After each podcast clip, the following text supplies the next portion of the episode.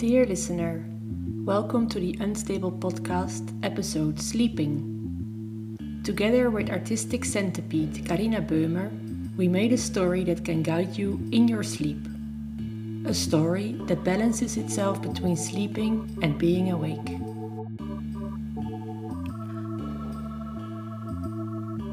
A special thank you to Annelijn Pompe, who replaced Karina in her artistic practice for five weeks. Annelijn finished the dream while Karina was absent.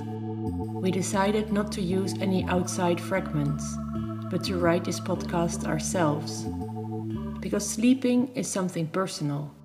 Or to quote F. Scott Fitzgerald, it appears that every man's sleep is as different from its neighbor's as there are daytime hopes and aspirations.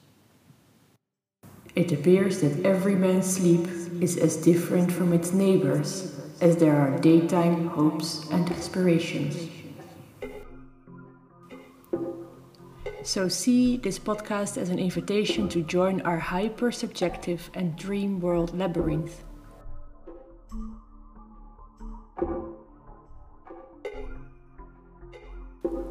As an introduction, now follows an informative part about sleep, before we let you sink into the misty world of our half sleep, also known as snoozing or dozing. And no, we are not going to wake you up on the end.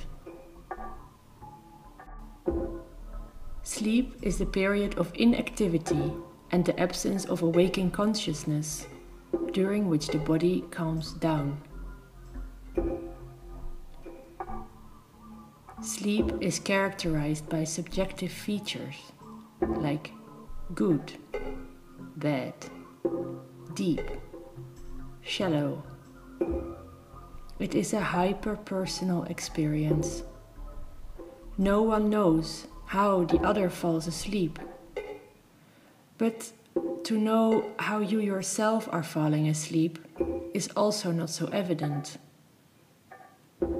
You are falling, falling, falling, falling falling, into an unknown depth and darkness.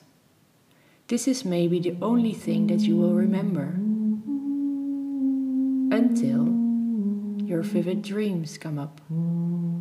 The blackness of sleep is a recovery of your body and brain. It is a daily maintenance within the black mirror of our consciousness. It is reproduction, saving, ordering, or even a form of archiving. At first, it was thought that people are not active in their sleep, but now it appears that, especially within REM sleep, the dream sleep, a lot of brain activity takes place. In REM sleep, our body relaxes, except for the eyes, which move very quickly. This phase, the dream sleep, is where our story takes place.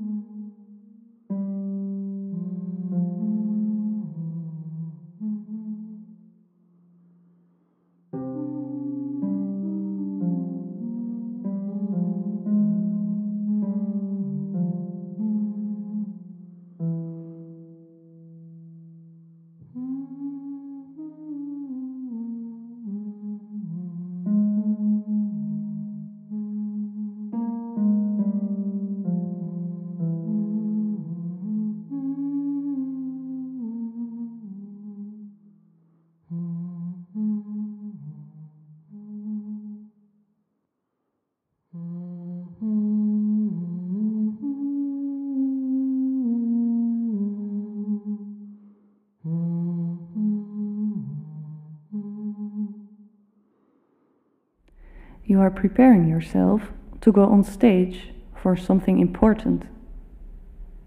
The crowd has already taken seat in the classical red theatrical space. People are speaking with each other.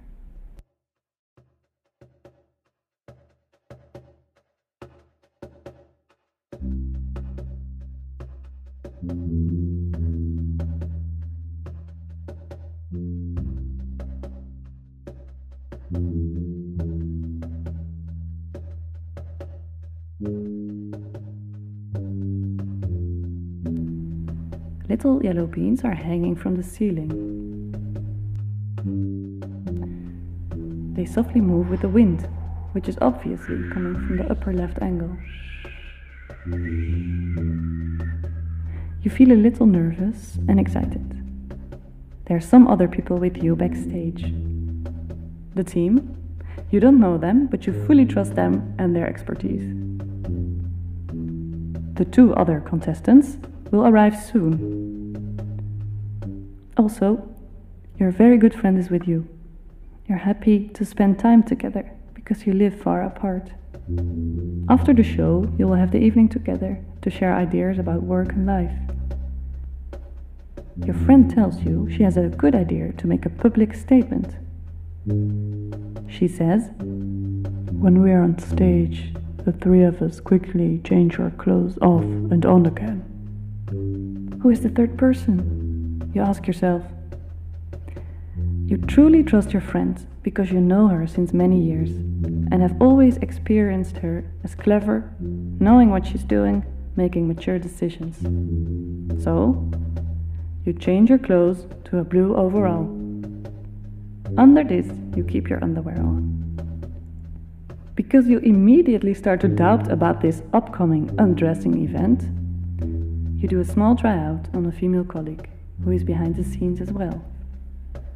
This is a person to whom you look up to a bit, and who seems to be an honest, critical voice.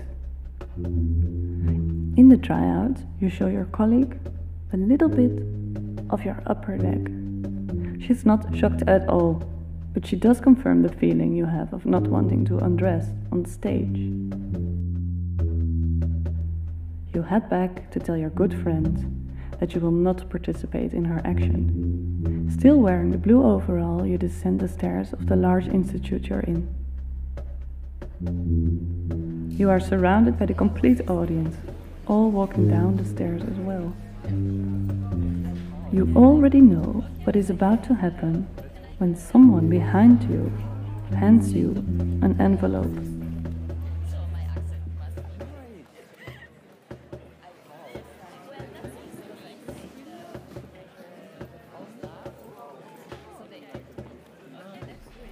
This envelope contains a very important contract that's already signed by the other party. You can't wait to read the details of this document because you know this contract may change your life in a very good way. By coincidence, you see that the boss of the institute walks next to you and you're telling her the good news. She tells you that she's proud of you. I'm proud of you. Even though you have never talked before, you know that in another dimension you did meet and are somehow friends. You sense that she knows this as well. To put the contract in a safe space and to change your outfit, you decide to quickly go home. For this, you'll have about 30 minutes, but you know that if you run, you can just make it in time. You start running.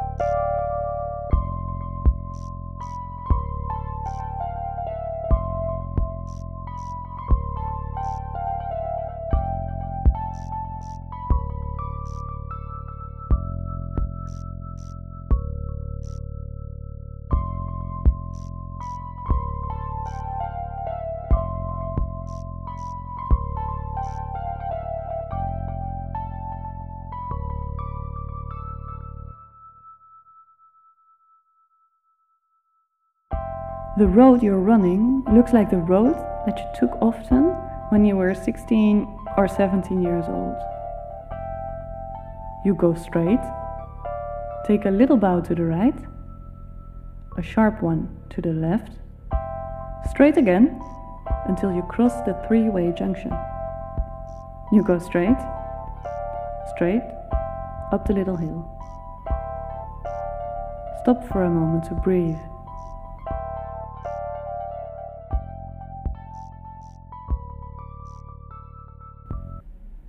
No cars, no bikes, some trees. Continue. Continue. Five persons are playing the flute in a small lake a bit further down.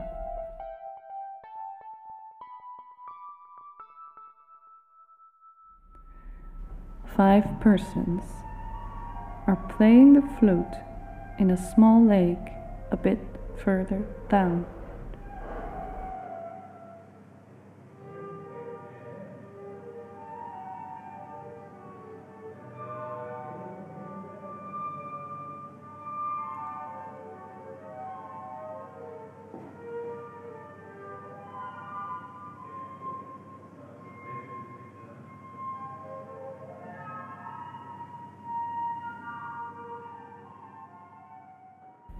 This, this is a vague, is a imprecise, vague, blurry, blurry imprecise black, black hole. hole.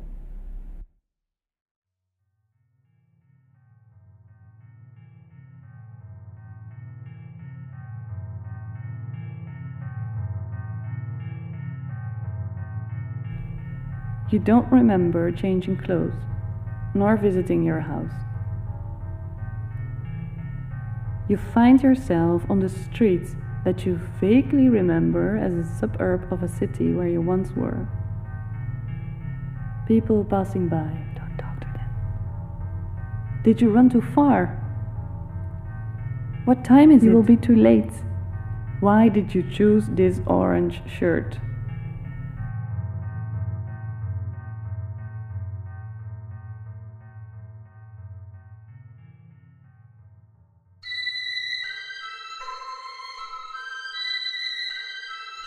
You realize that you're in a video call.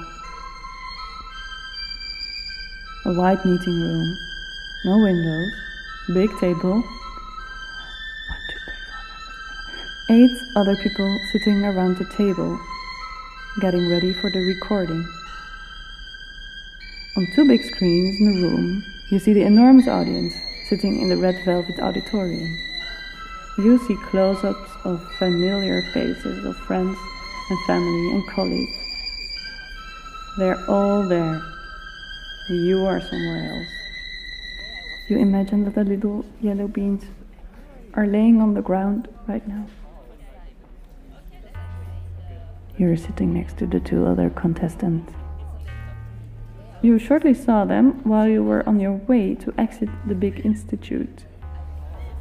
They stood on a high and broad plinth behind a large column doing their makeup, wearing a yellow and a purple dress. The five experts are sitting on the other side of the table. You ask the stage manager if it would be an idea to have the experts being mixed with the others to make the table setting more balanced. This would mean that the woman who is living next to you and at this moment recording the sound could stop running around with the sound recorder. They don't listen to you. The expert on the left takes the mic and starts talking. She's really clever, a bit bossy, good with words, and wearing a pink or purple fancy suit. If you look more precise, you see that she's very young, around nine years old.